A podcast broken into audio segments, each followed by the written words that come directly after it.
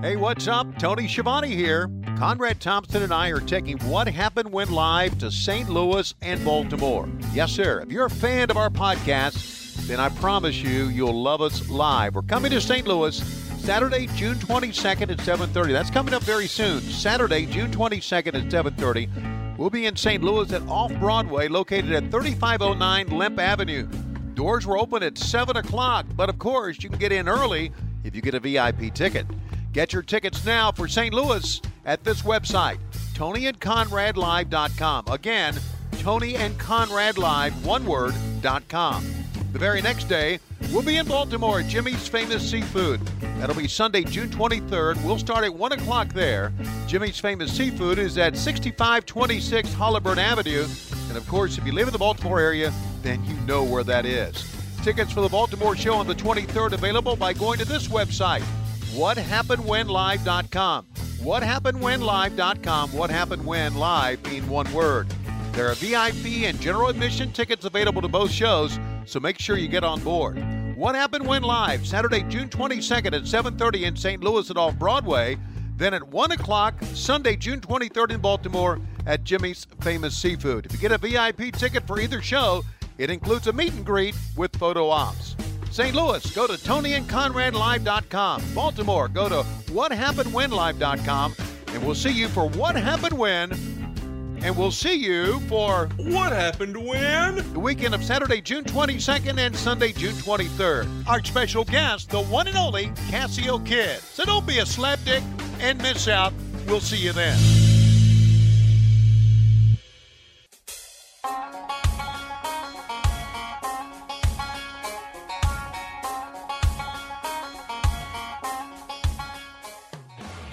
What's up, Candy Lickers? It's your boy Cassio. Pleased to meet you. Nice to know me.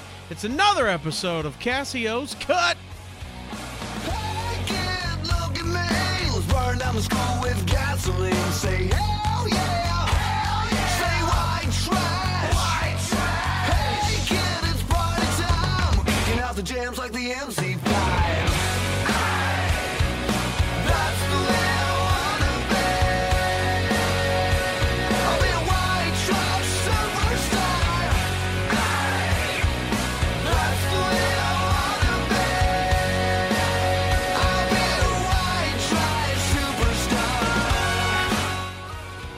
Thanks, everybody, for checking out the podcast. We are growing and growing and setting records every single week for single day downloads, first day downloads.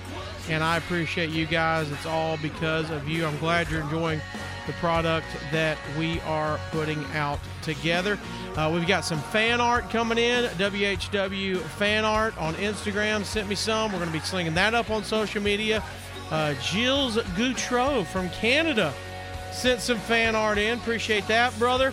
Uh, thank you for listening. We're going to sling that up on social media as well. And we've got people checking in from all over the place. Uh, be sure to follow us on social media at Cassio's Cut on Instagram and Twitter and Facebook. It's real easy to keep up with. My personal account, if you want to follow my radio show and my comedy dates and all that is my regular day to day life, it is the Cassio Kid there. Also, speaking of radio, be sure you follow the Rocket 951 if you want to follow that. Um, also, we've got uh, big things coming next week. Got two promotions we're rolling out on the next podcast, so stay tuned there. I'm excited to unveil those. And this week, super excited for my guest. Uh, we have upwards, uh, based on the last analytics I saw, we have upwards of 18 to 20 listeners, and I know 13 of y'all came from What Happened When with Tony Schiavone and Conrad Thompson. And uh, that's where the Candy Licker crew came from because my theme song over there, I introduced that listenership to Marvin Sease's Candy Licker song. If you have not heard it, go change your life today with all I think that's about 11 minutes if you play the all original version there. It'll change your life, Candy Lickers. Uh, but I'm excited to talk to my boy, uh, Tony Schiavone, today. He had time to uh, talk to me. We had to always have fun chatting with the man, the myth, the legend, the man that puts butts in seats. And this is the greatest podcast in the history of our sport. Tony Schiavone, everybody's uncle. Why do you call me a candy licker? I said you're the lead candy licker because you lead candy licker. your podcast started the candy licker craze. Wow. Wow. So Do you feel good I about that? try- I should try to get some money for that. I'm surprised it's not on a shirt yet. Maybe it'll be a shirt after this podcast. Exactly. Well, let's we'll work on that. But you know what, uh, Cassio, it is it is great to be able to talk to you. I'm just uh, I'm thrilled to be here today. I uh, hang on, I wrote down something else. You're my favorite radio announcer of all time. You certainly did marry way above your pay grade. well, that's true. Uh, uh, Conrad Thompson sucks. I wrote that down too, but we'll get to that stuff later. Yeah, But exactly. Man, it's great to be with you. So uh, Tony Schiavone, of course, uh, if if they are listening to this and know you, it is of course from your uh, wrestling years uh, back in the day. Everybody my age, uh, we grew up with you, and you announced for everybody. When did you start your first wrestling announcing gig? Uh, it was 1983, Cassio. I was uh, Jim I Crockett. was, uh, Jim Crockett Promotions. I was working for Jim Crockett's baseball team, the Charlotte O's, Baltimore's Double A team in the Southern League. I was their play-by-play guy. They hired me in '82 after I'd spent a year in A-ball in '81. I stayed in A-ball long enough to pick up Lois for one year. you guys met in Charlotte. well, we met in Greensboro the year before. Yeah. Okay.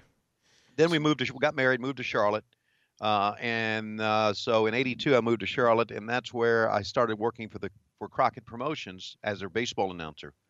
And so you know being a big wrestling fan from mid-atlantic championship wrestling growing up in virginia i was a big fan of all that stuff big fan. And uh, i kept telling francis you know i can hell i can do this. Let me be a wrestling announcer. And um, I, I just kind of thought that it was one of those you believe in the you believe in meant to be things that are meant to be. Yeah. I mean, look at my wife.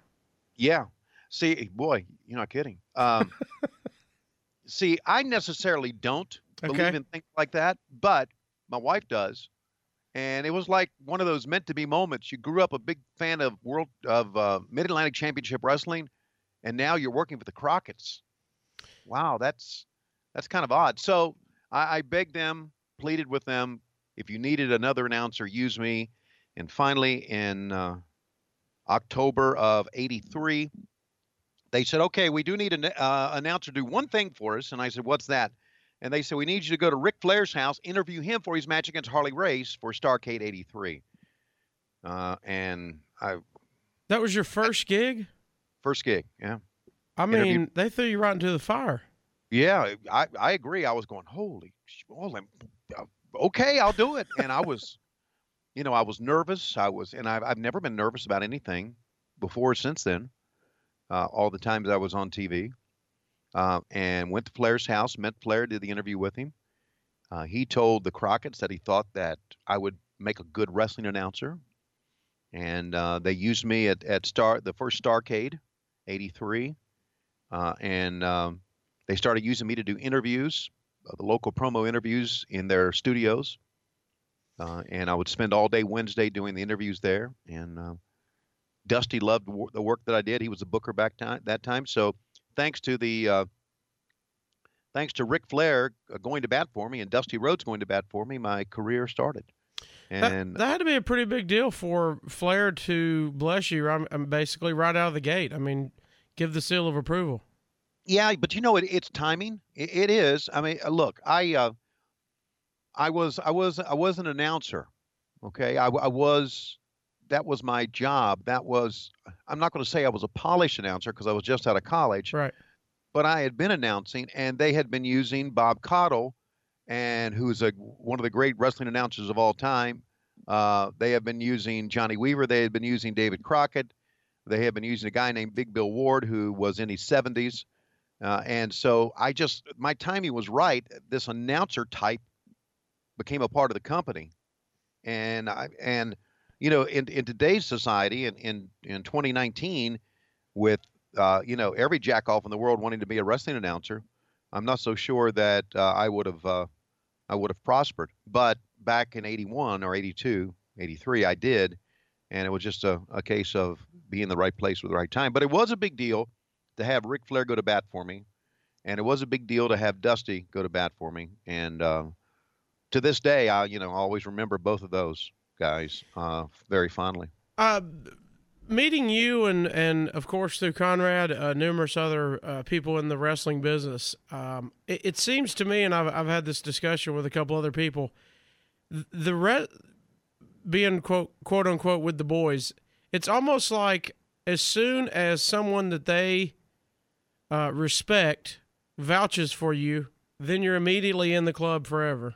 You know, until you get some kind of heat. But they, I mean, there's a separation between fan and then all of a sudden, hey, this is my guy. You know, yeah. I, have had Conrad go, hey, this is. Once you introduce you as somebody, then all of a sudden, boom, you're in the club, and it's a whole different uh, attitude. Do you think that? Do you think that's a once somebody vouches for you, you're kind of in? Yeah, I, I, think I think uh, now more than ever. Uh, you know, back when I started, it was pretty. It was a very tight knit, closed group, uh, and kayfabe was alive, very much so and now it's kind of relaxed. And, and I agree. I mean, I, I think that once you're in our group, and I hate to say it like that, I hate to make people think that we're a clique or anything like that. But once you're in our group and once we get to know each, get to know you, then, you know, we get, you know, you're you're you're a buddy. I mean, yeah. I, I I'm I don't know why, and sometimes I look in mirror and uh, and ask myself, why in the world are you doing this? But sometimes I will send a text to Taylor Williamson which anybody anybody in his right mind would not communicate with Taylor Williamson. Okay, uh, but uh, here he is, uh, part of our group, and we, he, you know, he and I send texts back and forth, and I'm thinking, I would never text with an asshole like this, and um, but you know, he's with us now, right? And so, uh, yeah, it's a we got a hell of a group, we really do. We got a lot of good friends, uh, and don't you think it all kind of uh, it all kind of started because Conrad has this extended group of friends and associates that uh, love him and respect him and would love to slap him around sometime, but because he's got so much money, we don't.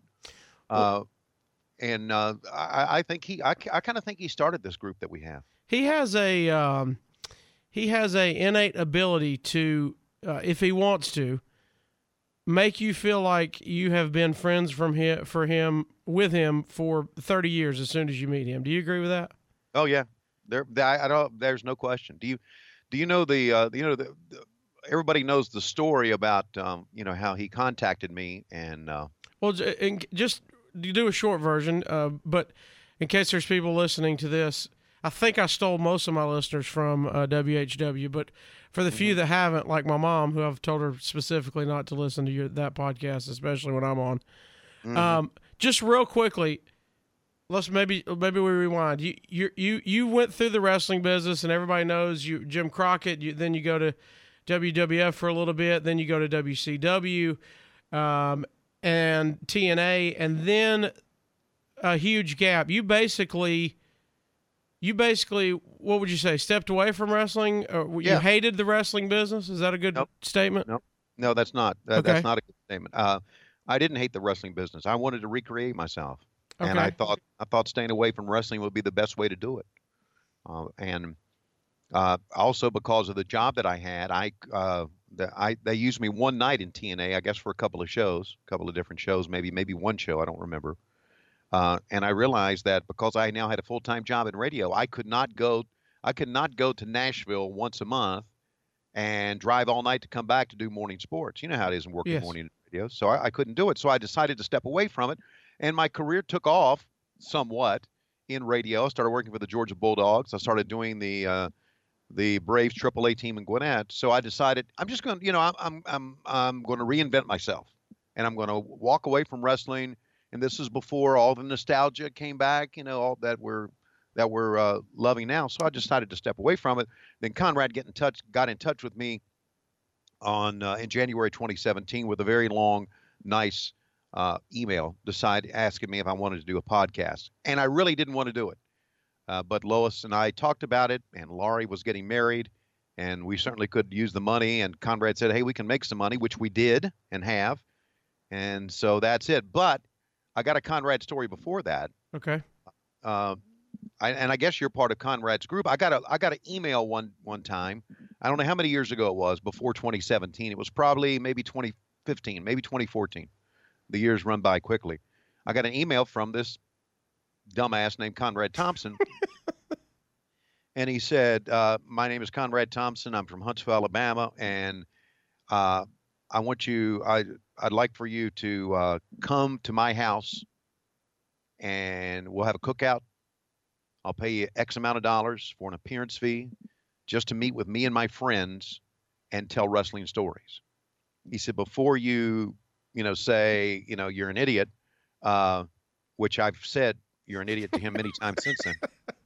He said, before you say you're an idiot, uh, he gave me the list of guys who have done it. So I thought, wow, Huntsville's not far away. I can make a little money. So I, I, I said, okay, I'll do it. And then I never heard back from him. Really? And yeah, never heard back from him. And I thought, well, he's just another jackoff. And uh, so I finally, after months and months, called him, and he picked up the phone. He said, "Oh, I've I, I broke my leg or something. Some I don't know, and I've been out of touch, but I'll never will forget him saying this. I still want to do it. Uh, do you need any money? Like, That's what he said. Do you need any money? I'll pay you up front. Okay. I should have said yes, son of a bitch. Here's my PayPal. Yeah, Uh, and then you fall out of touch. That's right. You should have broke your leg. then I didn't hear from him again, and I thought, you know what? He's full of shit. So, uh, which I know now, right? Right So- now it's come true. And, and then again, I then I didn't hear from him again until that email to do the the podcast. So I was kind of, eh, you know, I was kind of weird, uh, leery about uh, that because, but the pod, the uh, the email about the podcast was so well written and it was a business plan. It really was, and um, How long? So how I- long before that first contact till the podcast email? Probably uh, a year. Yeah, every bit of a year, maybe two. Okay.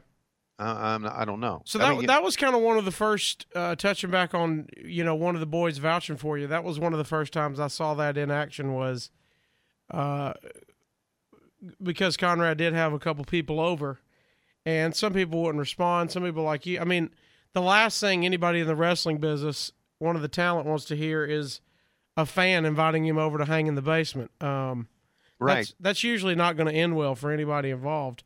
Uh, but you know, Conrad was like, I reached out to a few people and they they, they ghosted me, no response, and and people would pull their phone out right there and go, well, who do you want? I'll just call somebody and vouch for you and tell them, you know, this isn't this is more than what it seems on the surface of a fan inviting you over. Uh, and then, of course, you know, he reached out to you and then left you hanging, but that was fine. Yeah. That, uh, so I, I take it you were one of the, the groups that would have been in the uh, uh, Oh, yeah. basement that would have gang raped me when I got there. uh, Yeah, yeah, I, I had a special other suit uh, planned out Yeah. for that. yeah. So uh, that that was uh, probably, uh, uh, and that's how we got to know each other. And then uh, we started doing it later that month in January. Started doing the podcast, and I can't remember when I first showed up. I said I need to I need to come to the house. We'll do one there because I need to meet you in person. Right. And I, I showed up at the house. He opened the door, and it was like we knew each other all our lives. I mean, that's just the way he was. That's his. Uh, that's his brilliant ability. One of his many, many uh, brilliant abilities. And uh, we met. You just came to eat lunch with him one day. Mhm. Do you remember that? No. Well, I told everybody about it, so Okay. I appreciate. I appreciate that. No, I remember. I remember having lunch. I, I, uh, where do we have lunch? Uh, we had it at Drake's. At Drake's. Yeah, the bar. Never been there. No, I, no.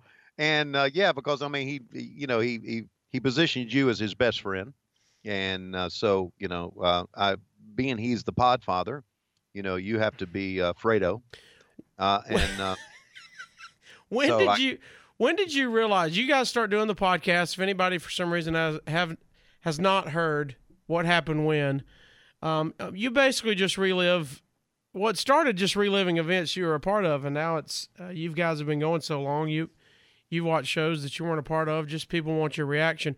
When did you? When did it hit you? Like this is this is bigger than I thought it was going to be. This is bigger than I thought it was right now. When did it start going? Holy shit, this is big.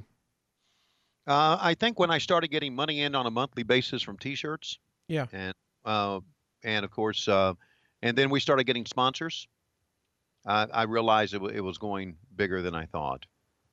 Um, And- and You definitely didn't think it was lasting this long. Like you said, No. when you first got in, you legit were going to the wedding, your daughter's wedding, and then stopping. Correct? right, I was going to get enough money for my daughter to have an, a nice, a nice reception because anybody who's uh, any father who's paid for their daughter's wedding knows that the reception is the big ticket item. So I was going to do that, and I wasn't sure I wanted to go any further than that because it was always my thought, bad or good, that I had no place in wrestling. In other words, I didn't have, there weren't people out there who gave a, a darn about me, and that was just, a, I just, I just walked away from it thinking, okay, Tony Schiavone. If you go back in the annals of wrestling, you go back and say, oh, there was a Tony Schiavone. Good, keep on moving. I just never thought that uh, it would, it would actually end up being this big. But then we started going live. We did a, a, an event in, uh, I guess, let's see, what this is 20, uh, 2017. I guess later that year, maybe we did an event live in uh, in Dallas, and uh, and we started a Patreon page, and I just uh, I just developed quite a fan base. Was that live event in Dallas? Was that the first time back interacting with actual fans? Yeah, Like on a widespread, not just hey somebody spots you, but on a widespread base. That was one of your first big events. Well, yeah, I also did a uh, I did the NWA Fan Fest uh, in uh, in Charlotte, and I don't know whether that's where where Conrad saw me on stage, and that's the first time I had done a meet and greet with fans, signing autographs. You know, they, they had asked me for like three or four years, um, would I come to the NWA Fan Fest? They would have them in Charlotte, and then they had one in Atlanta, and I would always say no. Uh, and uh, Greg Price was the guy who put them on and I told Greg, Greg, I, I, I can't. I, I've got baseball games, and I just can't do it. Uh, and it just so happened that this one year he did it in Charlotte while I was in town with the team. Oh wow. Uh, so I was in, I was in, uh, in Charlotte, and I decided that during the day I would come sign autographs and meet people and do a stage show that they wanted me to do, and go back to the uh, stadium that night and do a game. And uh, so it all worked out. That's where Conrad Conrad went to the event and saw me, and saw how I guess he said how engaging I was on stage, and decided that you know I could probably do something with him. And then of course he started the Woo Nation podcast, and as we all know, Ric Flair's uh, attention span lasts about two months of anything. uh, and, and that finally went crashing. And I kind of, uh, after Bruce Pritchard, started the podcast with Conrad. So the, the, the Charlotte, to answer your question a long way, the answer to the, your question, Charlotte was the first time I I did any interacting with the fans. Was that eye opening? Was that a hey maybe I do have a place, or or then specifically in Charlotte was it still just I'm going to do a gig, or, or, or were you even thinking that much about it? No, I wasn't thinking that much about it. It was cash money, which is always good, Right. and you can always use. But I didn't think that much about it afterwards, because again, I didn't think I'm not. I, I didn't think, uh, boy, they're going to be, uh, they're going to be knocking down my door to, to sign me up. then I got a call from a guy in uh, New Jersey uh, during uh, doing the. Uh, I think it's called Legends of Wrestling. I'm not sure. They do it in New Jersey, and good guy. And he brought me up to New Jersey, and I did it. And I, I really enjoyed that, and I enjoyed Charlotte, if nothing else, just to reconnect with some of the guys I hadn't seen in a long time. Uh, that was good. And um, so I did those two, and then we started the podcast. I guess I did.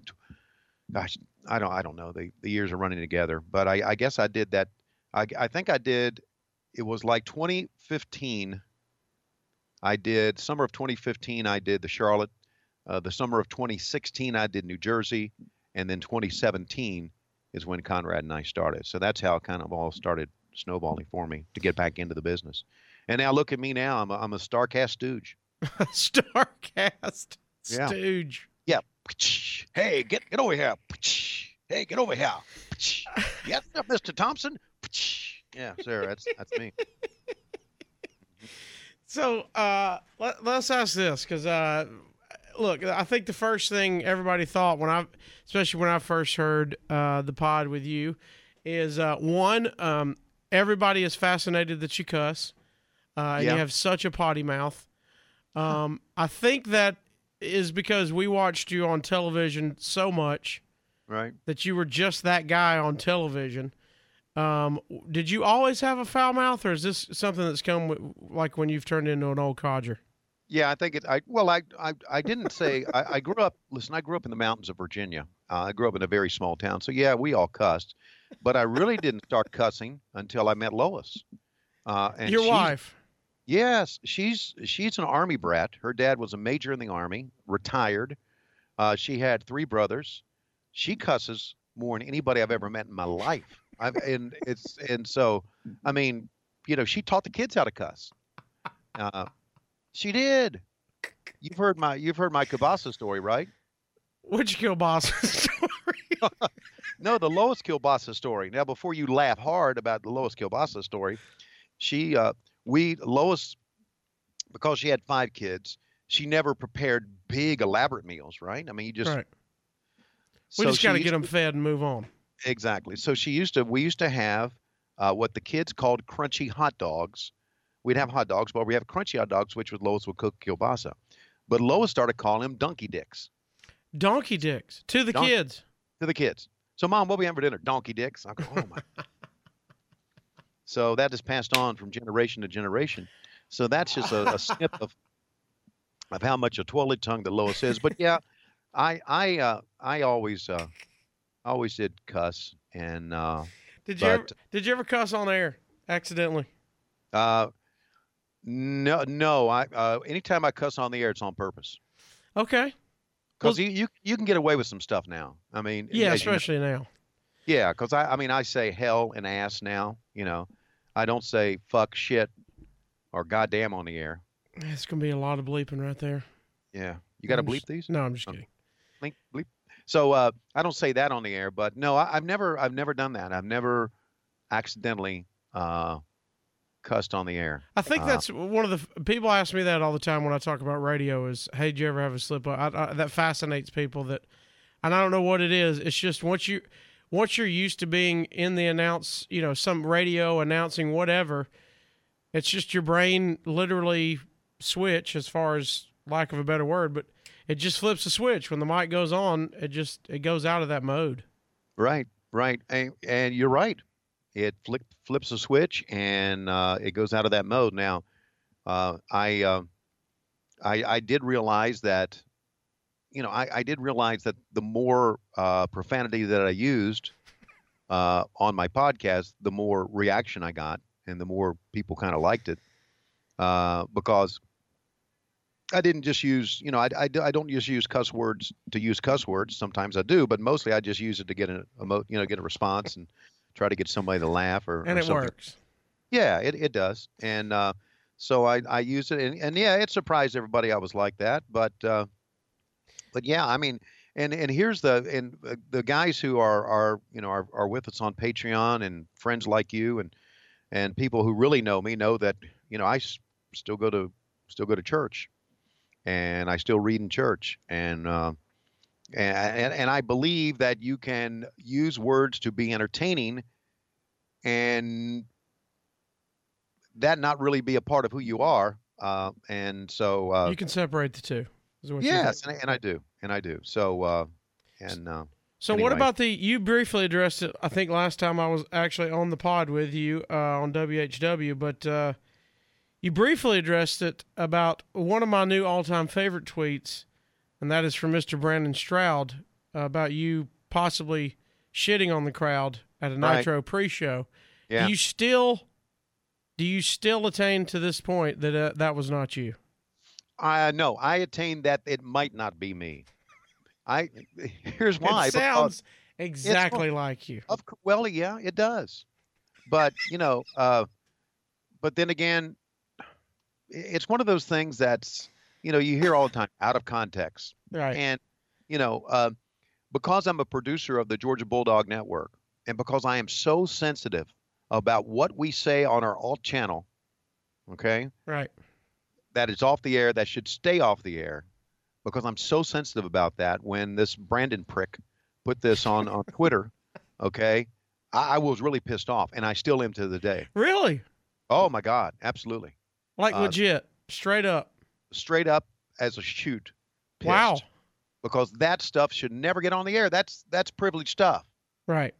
Okay. You're Uh, doing that. You're doing that because you know it's not getting on air, and then I'm all of a sudden it that- comes to air. I'm doing that to to be funny. Right. With everybody that just can hear you right then. Right, to Heenan and Tenay or whomever or Lee Marshall or Craig Leathers in the truck or whatever, you know, we're just trying to be funny. And that should never get out. And I know it does. And I know there have been announcers that as early as last year, there have been announcers that have been fired because some jackoff producer was rolling on the stuff that they said during the commercial breaks. Right. and that got out on that got out on the internet and that got out on social media. So I, I'm, I'm very sensitive to that stuff. I really am. What i say on the podcast or what i say to you or what i say off uh, off mic in uh, uh, at with the Gwinnett Braves or with my the radio station 92.9 The Game or what I say with the Georgia Bulldogs stays off the air. And who's this Brandon Prick again? What's his name? Brandon Stroud. Brandon Stroud. I thought you know it was what? hilarious. okay, he he thinks it's funny. Ha ha ha. You know, fuck him. And uh, I I will ne- I will never. The, the girl that interviewed me with Uproxx was a nice girl. She did a great interview. I saw the uh, I saw the interview with her uh, that she did with me, and it was very well done. And I appreciate that. She was a very nice girl. But I will never do anything with them again because of him. Have you spoken with him at all? Has he reached No, out? I don't want. To, I don't want to speak to him. I don't want to. I, I don't. I want to have anything to do with him because he is of that ilk, and I don't want to have anything to do with those people.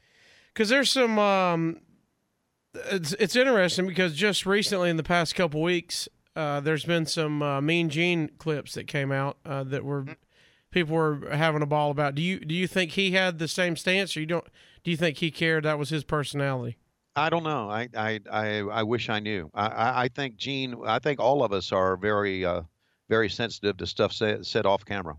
That should stay off camera. that's an interesting angle because i think as fans we just see it and laugh and and move on and say hey that's funny behind the scenes stuff but i can see where uh, you feeling almost personally attacked as in like you Yeah. said I, this was never made to get out i was having fun with my friends basically they're coworkers Right. uh, it should have never seen the light of day Yeah, and and there's another reason I'm sensitive to that too, and that was there was this misnomer about me through many years that I hated wrestling fans and hated the wrestling business, which was a lie, and it was that's also a I lie. That, I asked you that right at the beginning of this episode. I thought that. Yeah, and it was a lie that was uh, that was put out there by a bunch of jackoffs. One of them being Bobby the Brain Heenan, who said that I hated wrestling fans, which I didn't. I knew I didn't, and he and because he was pissed off at me, he he perpetrated that lie, and so I was very sensitive to that. And now that comes out, and they say, "Oh, ho, ho, Schiavone really does hate wrestling fans." Bullshit. Anybody that knows me knows that's a lie.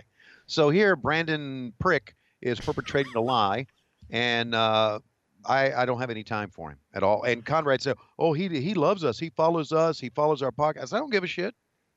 I don't care if he loves us or not. So I won't That- retweet it when this podcast comes out. I'll do that. I'll do a favor for you. Thank you. I'll, I read. I won't read. Thank you very much. I think because I already did retweet it, so I'm gonna have to undo that. I apologize. Yeah, I'll block your ass too. Is what I'll do. You really have taken to, uh, and it surprised me. You, you really have taken to Twitter Yeah. for an old, I- for an old man. Uh, that's Yeah. pretty strong.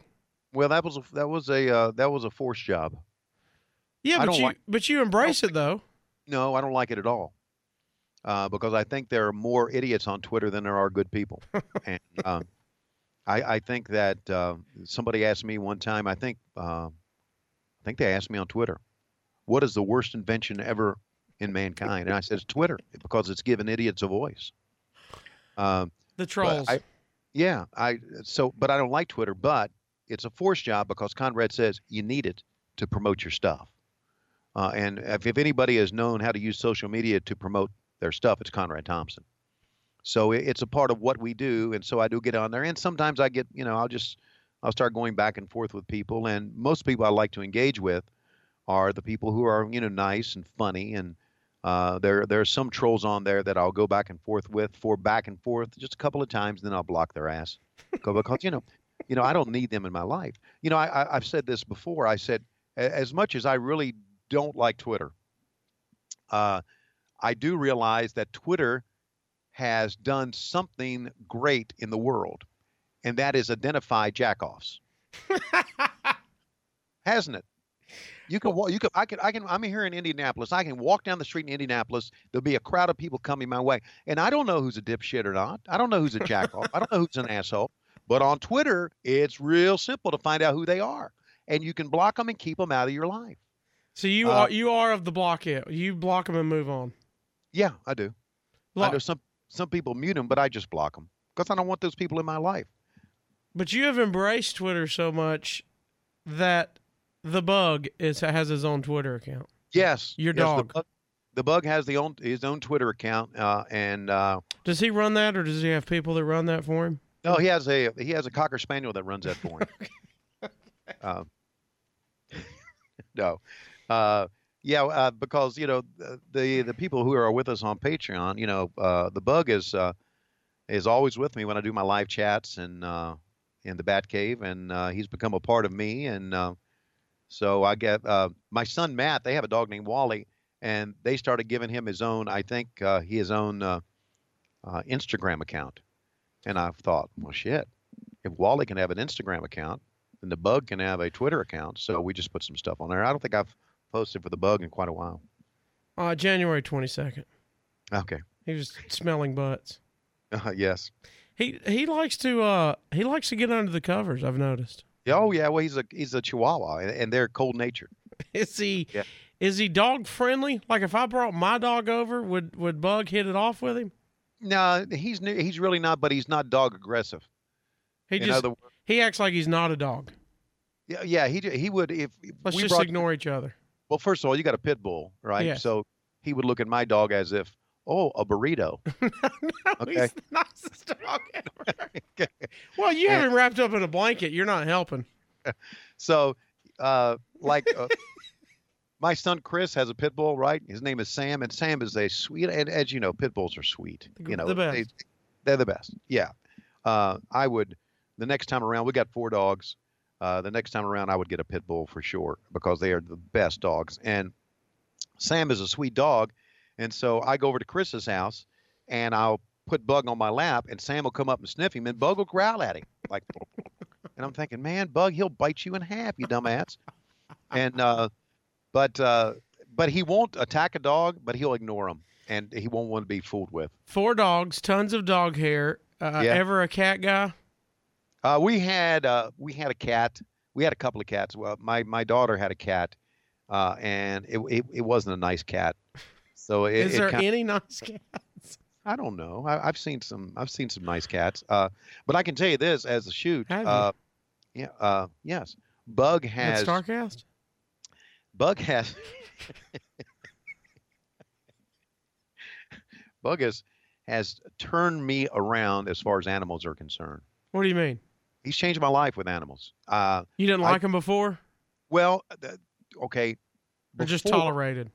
I no, I liked him, but I wasn't as into him as I, as I am now. I mean, I- now I donate money to shelters and the Humane Society and things like that. Uh, back when I grew up, and I told you I was in the mountains of Virginia, my dad was a was a bird hunter, a quail and a pheasant hunter, and we had a lot of dogs. We had like I don't know, maybe uh, five or six dogs that he kept out in the pen. They were hunting dogs, uh, and uh, I also had a dog, a uh, I can't remember what time, it, what type of dog it was, but the, all dogs always stayed outside. And if a dog died, you just put him on the scrap heap and get another one, and you never were emotionally tied into dogs. The scrap Really? heap. Yeah, you would. I mean, you just get another dog. Uh, and but that's how I grew up uh, with hunting dogs. That they weren't your pets. You you played with them and everything, and you enjoyed them, but they weren't your pets, and they weren't part of your family. And now, I'm emotionally tied to Bug more. th- And we have a we had a dog named Shorty too, a uh, and I just posted something about him on Patreon. who who lived with us for 16 years. So by living with Shorty in the house for 16 years and now Bug, I just uh, I I hate to see deers. I, I hate when I I watched something last night. What did I watch last night? Oh, I watched the uh, the first uh, episode of Swamp Thing on DC Universe. Was it good? And they they walked into this cabin and there was a deer head, you know, on the on the wall. Yeah. And I saw it, and I went, damn. And it affected me. And it used to not affect me. I used to go to honey camps all the time. So my my feeling about it's just brought out my feeling about humane and animals and it's uh, Shorty and Bug completely changed my life. And and I, I'm not I'm not I'm not ribbing you. They Well, really have. We have uh we have Hank the pit bull. We have Lulu the husky, which is Right. Tallulah Bankhead. Um, Right. Uh, I call her Tallulah Barkhead. She came with Big Booty Judy. Um, Big Booty Judy has I don't have, but somehow they're in our house. A tarantula, a snake, and a bearded dragon lizard. What do you think about that? Lois would go nowhere near that house. Nowhere. I, I, well, I don't even. They're in one room, and I, I literally, I'm like, I should be able to go in every room in my own house, and I can't. Right. Right. I can't. And people find out they're in there, and they go, Yep. "Well, I, I don't want to get to that, even that end of the hall." Yeah, you'll never have Lois Schiavone at your house ever. Are you? uh What's worse to you, spider, snake? What? No, fuck a fucking snake. okay. Okay. Okay. Uh, one time, Hey, she had it on. uh, She had it on a leash one time and took it in the yeah, yard. I'm sure, I'm sure she did. Anybody that's crazy enough to have a snake is crazy enough to put it on a leash. That doesn't surprise me. Uh, give you this story too. I was I was working for a radio station. I was doing their I was doing their uh, internet work, and I, I did it for a number of years. And I I did a lot of jobs at the radio station. My last job with them was uh, internet, so we had to post stories on news stories, and we had to also post on Facebook and Twitter. And somebody posted about a snake, and I said, "Well, when I grew up, the only good snake was a dead snake." right? Yes. Okay. Yes. So this guy on Facebook went crazy. He said, You know what?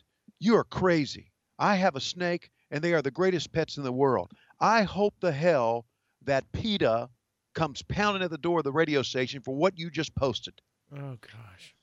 And I almost posted, but I didn't. Had it been me, just Tony Schiavone's post, but it was a radio station post, I almost said, uh, "You are, you're mistaken, sir. PETA is people for the ethical treatment of animals. Uh, the people who uh, protect reptiles are Peter, P-E-T-R, people for the ethical treatment of reptiles. Peter, and that's another word for dick, which is obviously what you are. But I, I didn't do that. You're such a wordsmith. Thanks. So- Peter. oh, I can't wait to call my wife a Peter when I get home. I mean, I'm Yeah. telling you, I love my wife, Big Booty Judy, to death. But Yeah. I saw her. She talks about how she loves animals all the time. Yeah. Now, now the spider, I hate the spider. Yeah. Uh, but she's went out of town, and I literally have to lift the lid up and flick a cricket in there. I mean, that's all I have to do. So, and from outside the glass, it's kind of cool to see a spider eat a cricket. I mean, that I don't know why, but you know, that's just a guy thing, I guess. yeah. The snake, I don't want any part of. Right. I, I until I got involved with her, I didn't know that snakes shit like a human. I was mm. not ready for that. Yeah. They waller in their own piss. I mean, it's just a deal. But I looked at her different when I saw her have to beat a mouse on the side of the house Uh-huh. to feed to her snake. Uh, And I said, "We, I, I look at you different now. Why? why? Yeah. She goes, "I got to stun it before I feed it to the the snake." Yeah. right. And I said, "No, no. Th- this is called life and death. If you can't beat a snake, a, a rat, you deserve to die, snake." Right. Exactly. But she had the little tongs and just beep, beep, beep, beep, beep. And I thought, well, you are low down and dirty somewhere in there. Yeah. Good God. Yeah. Yay. Now You you're going to view her different. Yeah, I am. I really am. She, But a viewer different. she beats up mice. Eats up mice. And so I, I'm I'm very sensitive to all of that now. I really am. I I just um, I'm very sensitive to any animal. I'm since I mean, I saw I heard some birds the other day, and I went, "Hello, little birdie." and they were just hopping around. I'm thinking, the fuck have I become? Hello, little birdie. Okay. Uh, I wanted to bring this up. You mentioned the Bat Cave. Uh, if if nobody, uh, for the people out there that have not seen your uh, live videos uh, that you do on Patreon, um, you broadcast mostly from the Bat Cave when you're at home, and it is Right. a literal Batman room, basically. Right, right. Batman's uh, your jam. Yeah, it was a, a room above the garage that the twins used to sleep in. Of course, they're gone. Thank God, they moved out of the house. Uh, so, and the the room kind of went to shit, and so you know we started making a little bit of extra money by doing the podcast, and we had somebody paint it. We put new carpet in it. Uh, I put a, uh, a large screen TV, and everything is Batman motif. Not not everything is Batman motif. I got some of my uh, you know pictures from my podcast, some of the posters uh, that have been done on the podcast, and I've got some Star Trek stuff and Star Wars stuff, but mostly it we got Batman figures, and if you walk up the the stairs to the Batcave, it's all Batman photographs and everything. And uh, Chris, my son, built a coffee table, a Batman coffee table for me, Whoa. uh, and uh, I've got a, a nice uh, chair up there. I've got a, a little uh, place where the bug lays beside me in my chair. I've got a love seat up there, and you can just come up there. And I told Lois, I said it's a place that when we have the everybody over for Christmas, you know, if people want to watch a show down in the family room, the the kids can go up to our room or to the Batcave and watch, you know, watch Disney or whatever up there. So uh, it's kind of it's almost kind of become like a, a second sitting room. But I also have my I also have my iMac and my desk in the corner there, and uh, and So- that's where I broadcast from. So let's discuss nerdum stuff. Uh, Batman is the best superhero, correct? Yes, yes, by far because he's human. There we go, because he's a real person. That's right. I, I have this argument all the time, especially with my co-host Jimbo, who's a Spider-Man guy. Um, Yeah. But to me, that growing up, that was the cool thing about Batman was technically that was attainable for somebody. Right. We could Right. get to Batman level if we, you know, could get the resources and train and all that. But still, that was attainable. I'm not getting bit by a radioactive fucking spider, so I'm not going to turn into Spider-Man. Batman was attainable. Mm, In your house, you might be bit by a spider. That's a true statement. uh, but no, you're right. I, I, I agree the same thing. And to me, of course, you know, I grew up uh, way before you did, and I grew up uh, in the uh, my my years were early '70s, uh, and uh, probably late '60s. But when I was in elementary school and younger, it was in the '60s, and that was Batman on TV era, the Monkees on TV, the Partridge Family on TV, that era. Uh, and so I grew up. Batman was the first television show, superhero television show that I remember. So uh, that's how I uh, started loving Batman. So is is Adam West the best Batman? Uh, uh, well, in, in many ways he is because he's the silliest. Right. But it, it but you know I, I own I, I bought on uh, on on Apple TV. I bought all 120 episodes of the Batman uh, show that they had back in the 60s, and it just doesn't play as well as it used to when I was a kid. So go to the movies. Who's the best Batman we've had? wow. Uh, I I really liked Michael Keaton.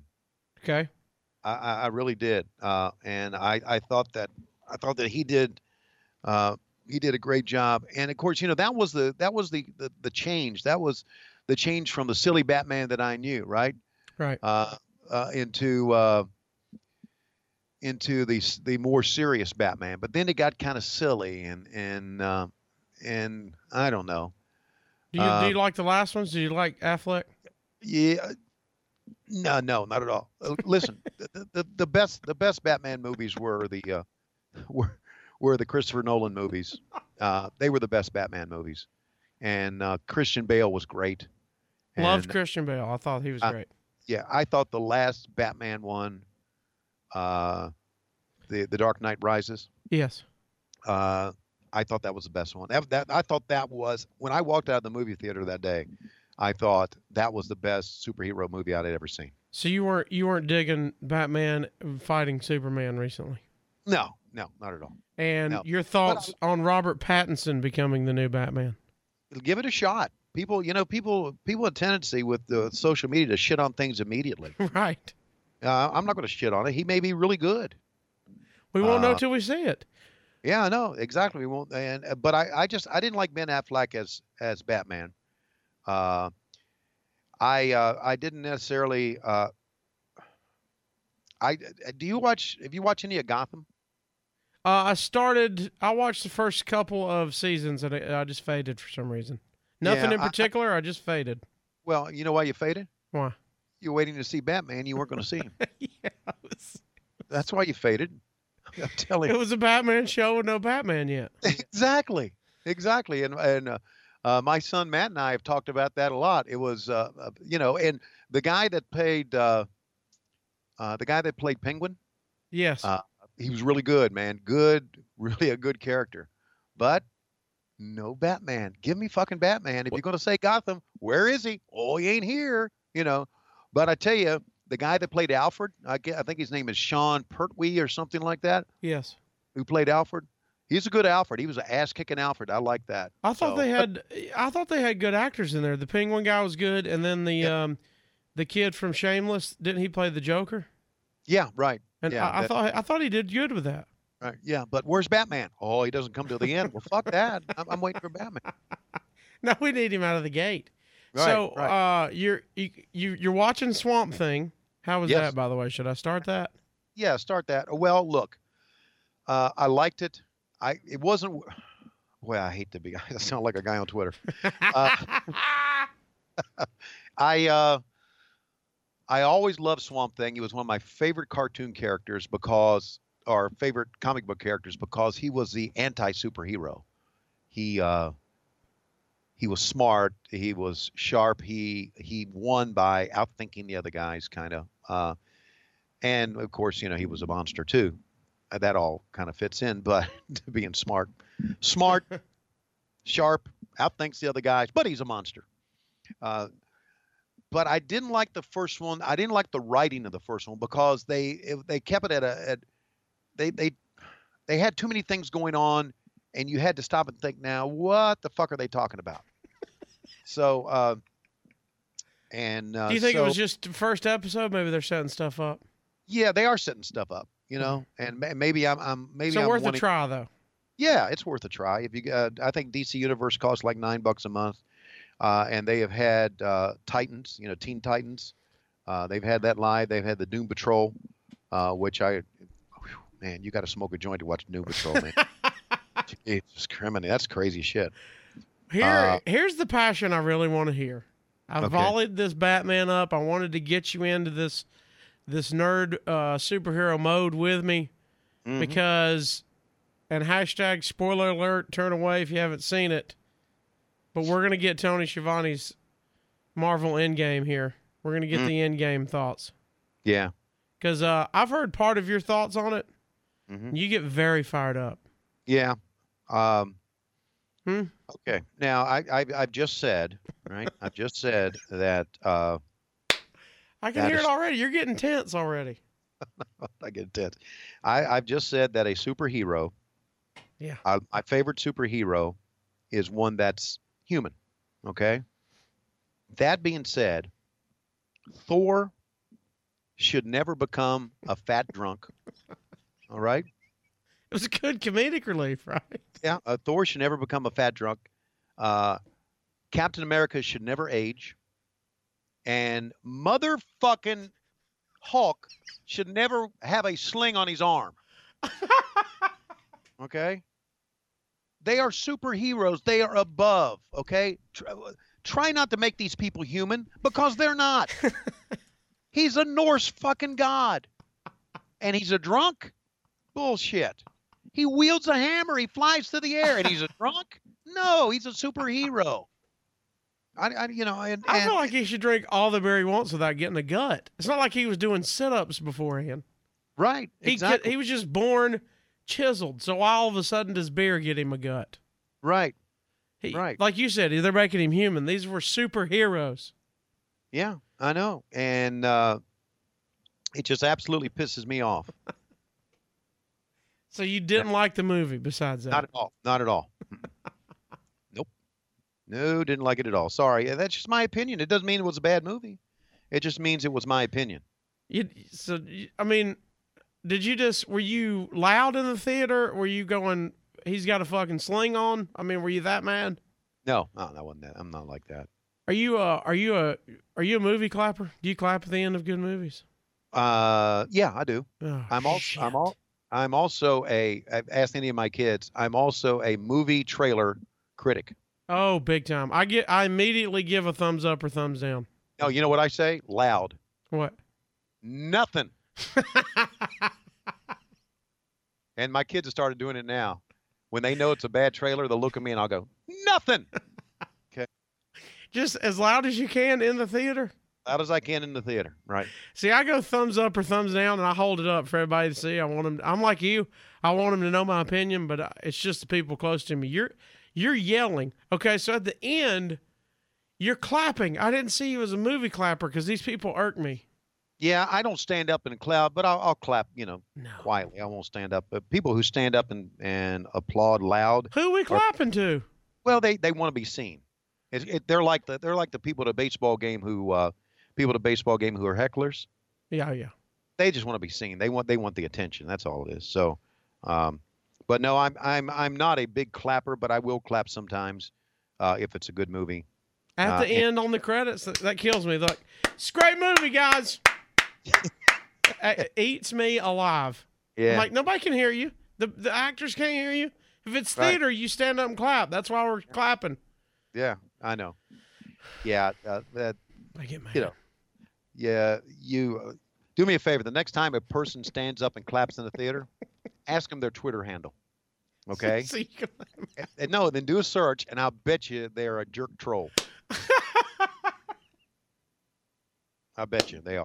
do, you- do you hush people at the theater? Are you a talker?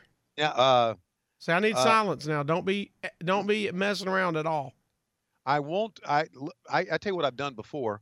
There's this one theater near our house that we don't go to anymore because it's close to a high school, right? Yeah. And so that means that there are a lot of kids there, Uh, and kids kids won't shut up, right?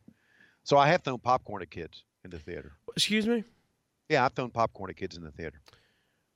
Do you? Is it inconspicuous throw or? yeah, it, it- no, it's inconspicuous. Okay. Like there'll be there'll be like a, maybe like five or six teenagers down to my right, and I'll just throw some popcorn up in the air. It lands on them, and they'll turn around and look, and I'll go, "Please be quiet." Oh, so you do address it when they turn around? Yeah. I thought you were just like flicking it and then not looking, like no selling No. it. No. mm-mm. See, You I know, had what, Bob, you know I- what Bobby Heenan used to do? what? You ready for this story?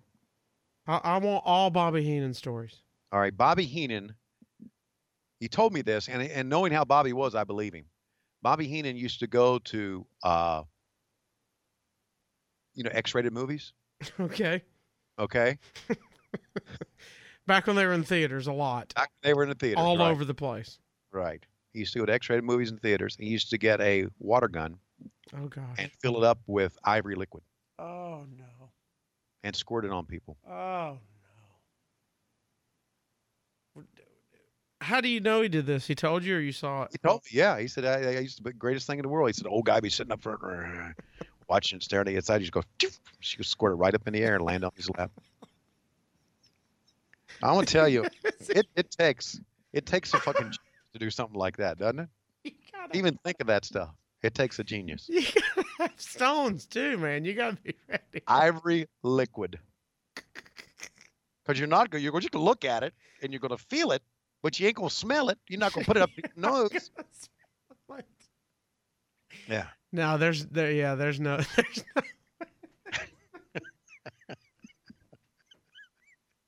That to me is But- class.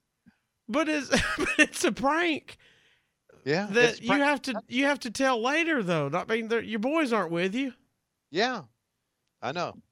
Like now, I mean, right now, if I was like, "Hey, I, y'all want me to tell you the, the prank I pull at the adult theater?" You'd be like, "What? What are you doing?" Well, first of all, what are you doing in the adult theater? Well, this was when he was a- this. He said Right. it's when he was a teenager. You know, back back then he used to do it just to fuck with people. God, that is amazing. Yeah. What's the uh speaking of, what's the grossest rib you ever you saw in person? I'm sure you've heard of Oh, no, uh, I, a I, don't- thousand of them, but I, I can't think of a gross rib that I've seen in purpose, person. I did mean, they rib you much? No, not really. Uh-uh. Is that uh, they just didn't want blowback from you, or they they just didn't No, do I- the announcers that much? No, they the, the announcers were only there for TV. You know, Right. the, I think probably the greatest ribs were played, you know, during house shows. The regular, you know, when they would have to go from one town to the other and one town to the other. Uh, you know, we just showed up for TV, so I don't think. And we didn't try. I mean, I traveled with the Horsemen a little bit at the beginning. Uh, they left me one time, which uh, may have been a rib. I I think uh, I think I thought it was a rib, but then again, if if I know Ric Flair, he just fucking forgot me. uh, but I was, uh, and uh, you'll uh, you'll be interested to know this. I was uh, I was doing a I was doing radio in Charlotte. I was doing morning sports at a radio station, and when I had to go out of town with Crockett Promotions, we're talking uh, probably 80, 85, 86. Uh, I used to call in the sports report. I used to call, talk to the news guy. He would tell me the headlines. I'd write things down. I, you know, it was before the internet, right? And I would call in on the telephone, and they would tape me.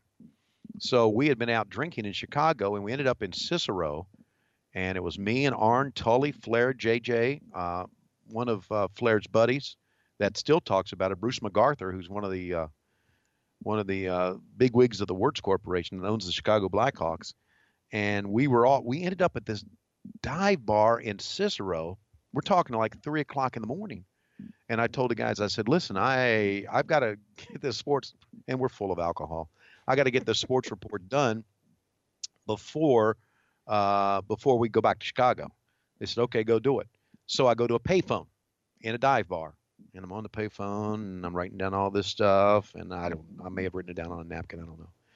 And I do my sports report, and I hang up the phone, and everybody's fucking gone. There's not a person there. Okay. So what do you do? I mean, it, we don't. There's no cell phones in '85 like Right. there are today, right? Yeah, I just, I just, I stand in the bar like a jack off, look around, walk outside, and about 30 minutes later, here come the limo back, pick me up. Were they howling? Yeah, uh, Bruce Bruce MacArthur said that uh, they didn't. He said they didn't know. He said I'm the one that said, "Hey, where's Schiavone? He ain't here." Uh, and so 30 minutes, I'm standing out. I'm telling you, it's, you know, Cicero's not like downtown Chicago, and uh, it's one. It's it was kind of a rough area, and so I was hanging out there for 30 minutes. They came back and got me. And uh, even today, I when I was at Ric Flair's birthday party, and I saw Bruce MacArthur, I said, "Bruce, Tony Schiavone." He went, oh, "Cicero." Uh, so that's so that was the that was the prank that was played on me, and uh, That's pretty good. You didn't you you didn't get any uh, any ribs towards you. That, that's pretty good. Yeah, I know. It's it's not like you know, not like you know. They say Johnny Valentine was the was, was the greatest ribber of all time, and you know Owen Hart. There were some great stories about Owen Hart and the ribs that he played. We had it on a stage show at Starrcast. So it was uh, some some really good things that went on. when did, uh, who's the first person you heard of freezing poop? freezing poop? Yeah. I heard those I heard those ribs where they would freeze it and then drop it in the back of your car. So it, Oh. it would melt while you drove down the street later. Oh. Okay, no, I never heard of that. Heenan played a rib on me one time. I, I can tell you that. Uh, I just remembered it, and it, it wasn't too gross. Uh, we went to uh, we went to get some hamburgers one time, and they had these onions. Those hamburgers stunk, man. I mean, the onions were like you know just really a, a onion smell. Armpit. Right. So uh, I let Heenan. Uh, the very next day, I dropped Heenan off, and I'm driving. I'm bringing the car back, and fuck, that onion smell was in there, man. It was just terrible. And so I, I dropped the car off, went back to the airport, and I told Heenan, I said, "You can't get that onion smell out of that car." Heenan said, "There's a reason for that because I took two of them, I balled them up, and stuck them under your seat." Okay. And then there was a time Barry Windham threw a uh, threw a Whataburger and stuck on the back of my head as I was going in the hotel room. And I fell asleep with the Whataburger on the back of my head. Wait, Uh, you that- didn't know it was there? Nope, didn't know it was there. I woke up. I was drunk. I mean, I was really drunk. and and I opened the doors. One of those hotel rooms where you know the doors on the outside, and he pulled right up to the door. And I said, "I'll see you." He said, "I'll pick you up in the morning in the airport." I said, "Okay." So I opened the door and I heard something go thunk, and I didn't think anything of it. And I closed the door and I fell flat, face first into the bed, right, clothes on and everything. And I wake up in the morning and there the Whataburger had stuck to the back of my head. The, he had opened it up, thunk, and I slept all night with a Whataburger in the back of my head. Did you eat it? No. Did you eat it? Today that would have been a good hangover snack. You eat it? Just a half a burger. It was your head. yeah, that's right. Only you would ask that question. Well, I was thinking, I thought, well, that's gonna be a good, that's gonna be a solid hangover meal the next Yeah. day. Yeah, head, head hamburger. head hamburger. Well, uh, we're we've went way longer probably than you uh, have time, but uh, so you you rejuvenated. You're back. The podcast is rocking. Uh, Yeah. What, what do you, you transformed yourself even since the the time that I've met you in the couple years. You've you gotten gotten better shape. Now you got your earrings back in. Yeah, how about that? Still Uh, don't get still don't get laid, but that's okay. I mean, uh, Lois is old, and I don't want to have anything to do with that. Uh, so uh, don't laugh. You're going to be the, you're going to be there one day where you have a decision that you have to make in your life. Am I going to have a sex with a senior citizen? And when I was 20, I would always say no. And now that I'm older, I still say no. I'm not going to have sex with a senior citizen. So you'll you'll get to you laugh ha ha ha ha right now, but you wait. It'll happen to you. Was there a day you woke up and saw her as a senior citizen? I mean, was it? Saw her as a senior citizen. Yeah, was it overnight or was it like, damn? Wait, it, it it feels like it happened overnight that she got old overnight. She's she's older than me. She's six years older than I am. Uh, so I cut six years off of my life by marrying her. Oh, Uh, but uh, yeah, so uh, yeah, I have changed. Uh, back to your original question, I You have got two kind of. chains now. I've got four chains now. Four. What do you Yeah. got? You got a regular gold. I got a I got I got two uh, choker chains, gold choker chains. I've got a Mizpah, which is you know half of a of a thing where Lois has the other half, and uh, I don't think Lois still wears her other half. Sure. And then I've got and I've got my Jesus piece, right? I've got my cross. So I got I got four chains that I wear. Were Uh, you were you always a necklace guy, or is this new that you you wanted No, to go with? no, I've always been a necklace guy. I really have. And you and just I- you just hit them all the time, or you just went away from it for a while? Well, um, I got kind of fat, uh, and So eh, all necklaces turned into a choker. Yeah, exactly. exactly. So now that I've lost all this weight, I've uh, I've I'm able to put them on again. What's and the- of course, you know, and I I do listen. I do this, and I put the earrings back into. I do this just to get a rise from Conrad and you guys. I do. I do. I do it for the effect, and I, I do it for you know Conrad to say something about me, and it's all fun. I mean, I, I love I love a joke. I do. I, I just love I, I I I love to make people laugh, and I love to see people laugh, and I love people to make me laugh. And- Re-piercing your ears though is very is that's commitment. yeah, that is. Uh, and you know, I, uh, I and I say that because I love comedy, and I know you're in comedy, and and I love comedy even more now because I know that I think comedy is under attack. Oh yeah. Yeah, uh, and uh, and I think we ought to we ought to freaking lighten up uh, because I try to find humor in the in the most unorthodox things in the world. Right? I mean, I, as you know, we've we've talked about this before. I will some things will go through my brain that to me are funny that I know that I can't say. All right. Right. I know that I can't say because it's just inappropriate to say. And I know I can't say because of the shock value. For instance, I don't even know if I should say this, you but should. okay. I'm a reader at Mass. All right. I, I read at church Okay. and I do it once a month and they love me and I love my church and I'm, I'm How many I re- people's in the in the service? in the in the service oh we have maybe 100? no we have probably maybe 500 people Five hundred. Okay. Oh yeah, it's a big it's a big Okay. church. All right. Okay. So you have three readers. You have the first scripture reader, you have the second scripture reader, and you have the third reader who does the prayer of the faithful, but that person also welcomes everybody to mass. So a lot of times they'll have me do the third reading so so the lights will dim and I'll stand up and you got this thing you go over and you say welcome to our mass and you mention who the priest is and everything. And you'll say turn off your cell phones. And I always say something to Reverend. I'll say like last time I said, they have the script you go by like, you know, uh, please turn off your cell phones and get ready for mass and, you know, say hello to people around you.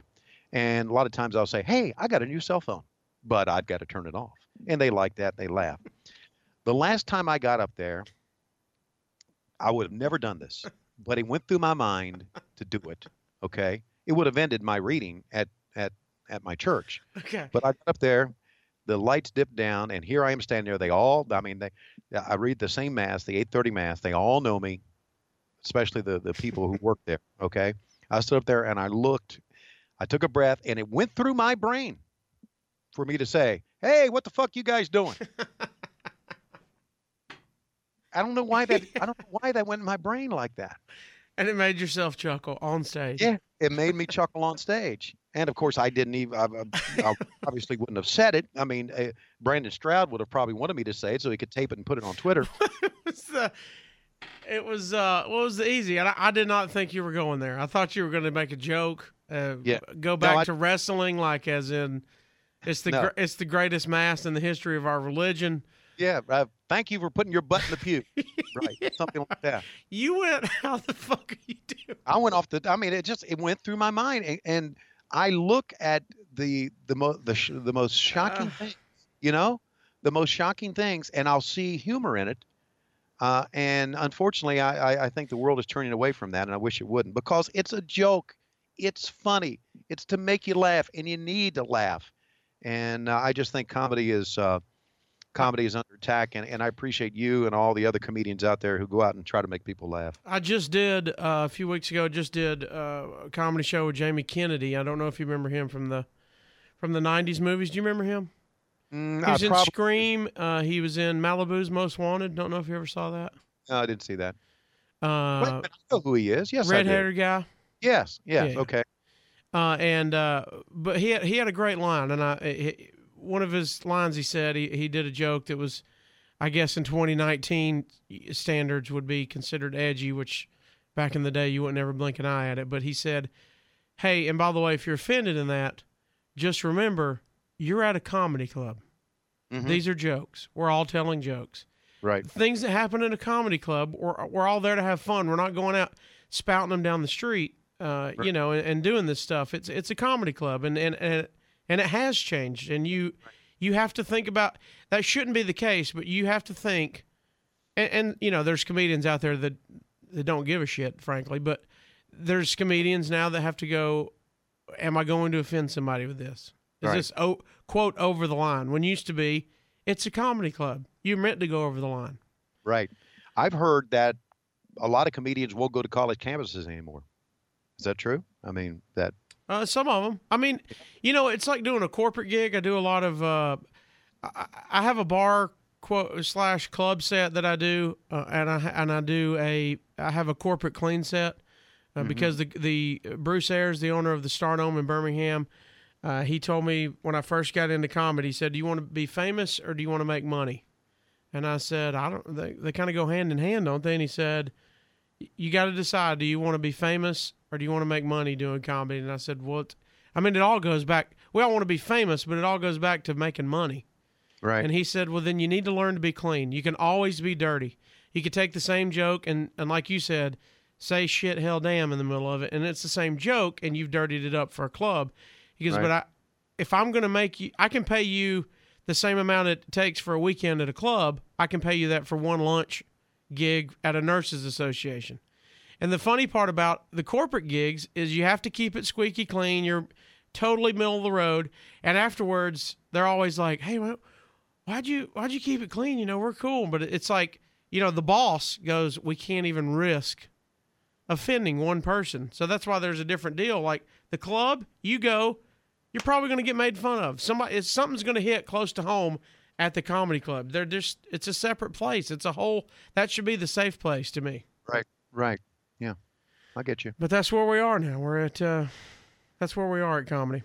But yeah, uh, I, I know, and that's why I, I, admire you and, and Dan, and well, I don't admire Taylor, to be honest. with you. The hell with him. Uh, is I he a little? Does he come off as a little odd to you? yeah, yeah. Well, I'll just tell you, he he he left Starrcast with a bunch of signed eight by tens that he didn't pay for. So I'm just going to put that out there. Really. Yeah, Yeah, he was in the green room and it was, you know, they were laying around and he's odd and and he's very unassuming. You know that.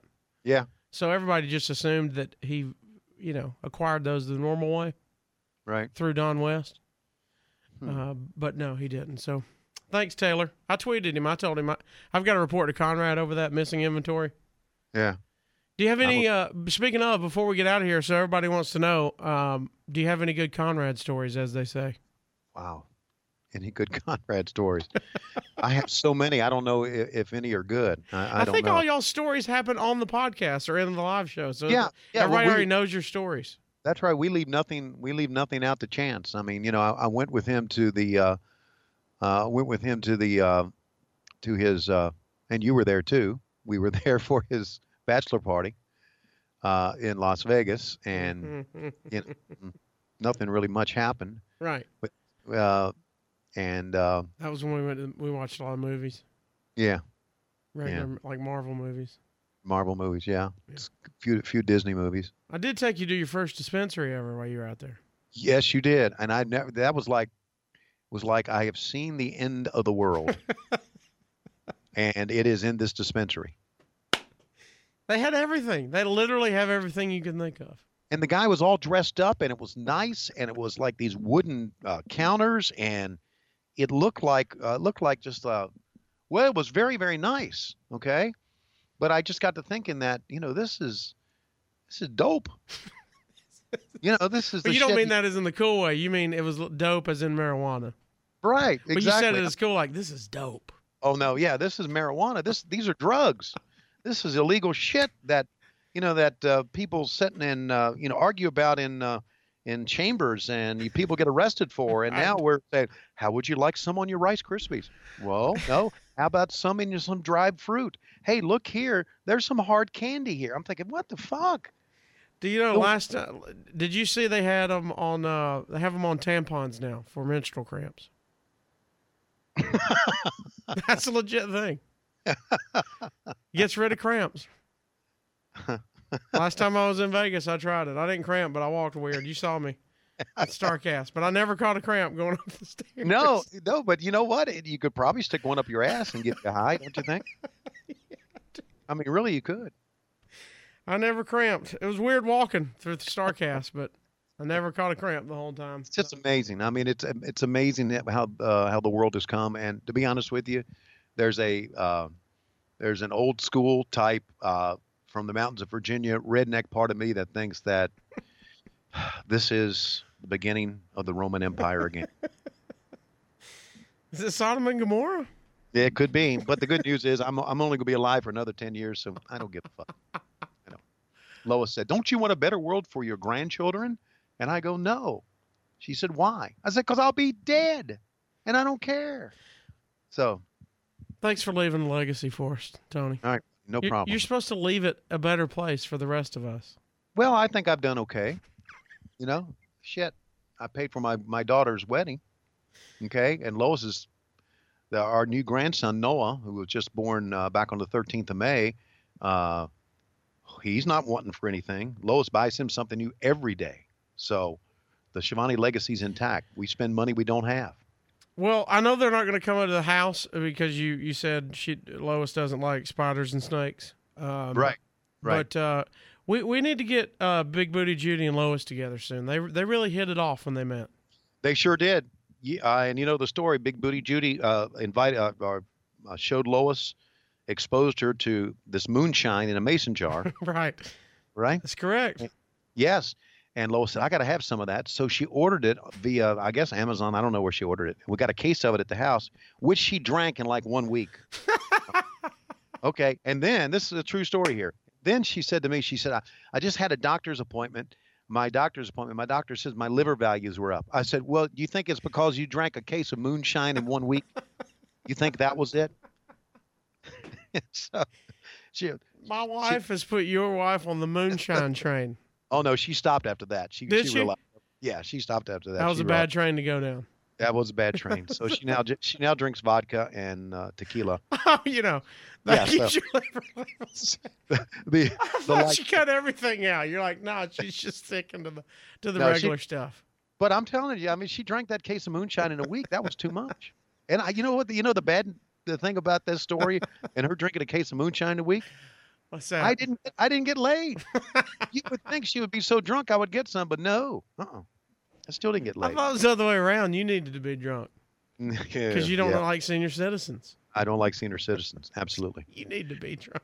Yeah. So yeah, we need to get them together, and we'll just get the girls together when we're at the Conradison, so Conrad can pay for everything. That'll be the greatest podcast ever is when we get them two together. That's right. That, would- that would be very good. That would be. Of course, you'd you'd put it as a bonus episode, and they have to pay for it on Patreon. But Of course. yeah, of course. All right, buddy, man. I, I appreciate you taking the time and uh, and talking with me. Everybody's been asking when you're going to be on. I think seventy five percent of my listeners came from your podcast, all the candy lickers. Uh, so thank you for letting me uh, sit in with you and Conrad. And uh, as you can see by all the Twitter hate, every time I'm on there, it's I, I split the room down the middle. Yeah. Well, at least they're listening, right? Yeah, it's, that's right. They they they keep coming back, uh, and I tell them I'm just. Well, how can I turn it down? If you if you and Conrad say come sit in the background of the podcast, why would I say no? I'm going to do that every time, and everybody else would too. So, you know, eat it. That's what I got to say. That's what I'm talking about. Eat it. Don't be a Richard Cranium, uh, or you know, dickhead as they usually say. Don't be a Richard Cranium, and just deal with the podcast. Deal with me. Deal with my laughter. Richard Cranium. Yeah. Wow. That's how I politely say that on the radio. All right, buddy. A Richard Cranium. Do you know any Richard Craniums? Uh, boy, do I ever. and we'll be going back to the Conradison to see him soon. Uh, before you get out of here, uh, since you it is a force, uh, tell them how one they can uh, get in touch with you if they want to on the, the old Twitter and uh, the podcast and all that good stuff. Uh, at Tony Schiavone 24 on Twitter. Uh, please do not try to friend me on Facebook because I don't friend people on Facebook. Facebook is, I do have a Facebook page, but it is only for family members and kids I grew up from high school with. It, it's not a fan thing. It, and please don't be offended by that. It's just not. I just don't want to do it on. But I do on, I'll, you know, on Twitter. I'll, I'll connect with you. You're very engaging with the fans Yeah, on I- Twitter. you know, I I, I try to yes, and um, also uh, our website is whwmonday.com. You can get the podcast there. You can also get it on MLW Radio. You can get it on all the places. I guess you can get it on iTunes, but I guess iTunes is going bye bye, from what I understand. Have you heard that? I did not. Yes, I heard iTunes is going to go bye bye. So the whole Uh, Apple Podcast section. Well, no, what I guess they're they're breaking it down to iMusic, iTV, Oh, I'm they're going to break. Yeah, it's just a, a gimmick to get more money. That's all it is. oh yeah. But uh, so you can get it on Spotify. You can get it on, I guess, uh, Pandora. Uh, and it's WHW drops every Wednesday morning at 6 a.m. But if you're on Patreon, it drops Monday mornings. And we also do two bonus podcasts, and we do all all kinds of uh, other goofy stuff. And the Patreon is patreon.com forward slash WHW Monday, a Patreon page. And we've got a lot of followers on there. Man, you about- just had the uh, the low key big hog get, get get together and it was fantastic. Yeah, we had a great time, uh, and we'll we'll do that once a month. I mean, once a month. Start. Oh, rewind that. We'll do it. We'll do it. We'll do it once a year, uh, and have a get together with our low key big hogs and have a blowout and have a great time. And so uh, I consider I consider the guys on Patreon my friends. We're all wrestling fans, you know. It's like uh, we're all buddies and we watch wrestling together and we all have a good time and. Uh, so we uh, we've uh, developed in a year a pretty good following, and I want to make it even better. And I just need more time to do that. So you're gonna get a? Uh, are you? Is your next level of your appearance getting one of those Oppo suits or Shinesty suits Uh, do what? with somebody's face on it, like the all the all the guys, like no. Bad Money Slim and uh, that dumbass Jay Z Flair? and- No. Tim, the guy with the suits. Tim Clemens? Yeah. Yeah. They always have all the the logos and the heads and the. Uh, No, I'm not doing that's that. That's not your type of deal. No. Did you see the one Bad Money Slim had at uh, Starrcast with uh, Wrestling Jesus on the Wrestling back? Jesus. That was amazing. I like how it was completely white and it was low key from the front. And then Yeah. he turned around and he goes, I'll see you later. And he no sold it. And he turned around and walked off. I'm like, what in the hell is that? What have we become? Uh, People are walking around suits with your face on them and Conrad's face. I know, and uh, and I had I, and I brought him in to see Conrad in the back there at Caesars, you know, and Conrad was in in his room back there, and it was like a 20 minute wait in line because there, everybody was you know kissing the ring and everything and telling Conrad how great he was, and so I said, "Come on, Slim, stand in line." And Slim got up there and he turned around and Conrad couldn't believe what he saw, but he still had to kiss Conrad's ring like all of us did. So Conrad said, "That's cool. Will you go escort Vampiro down to Valet, please? Get back to work."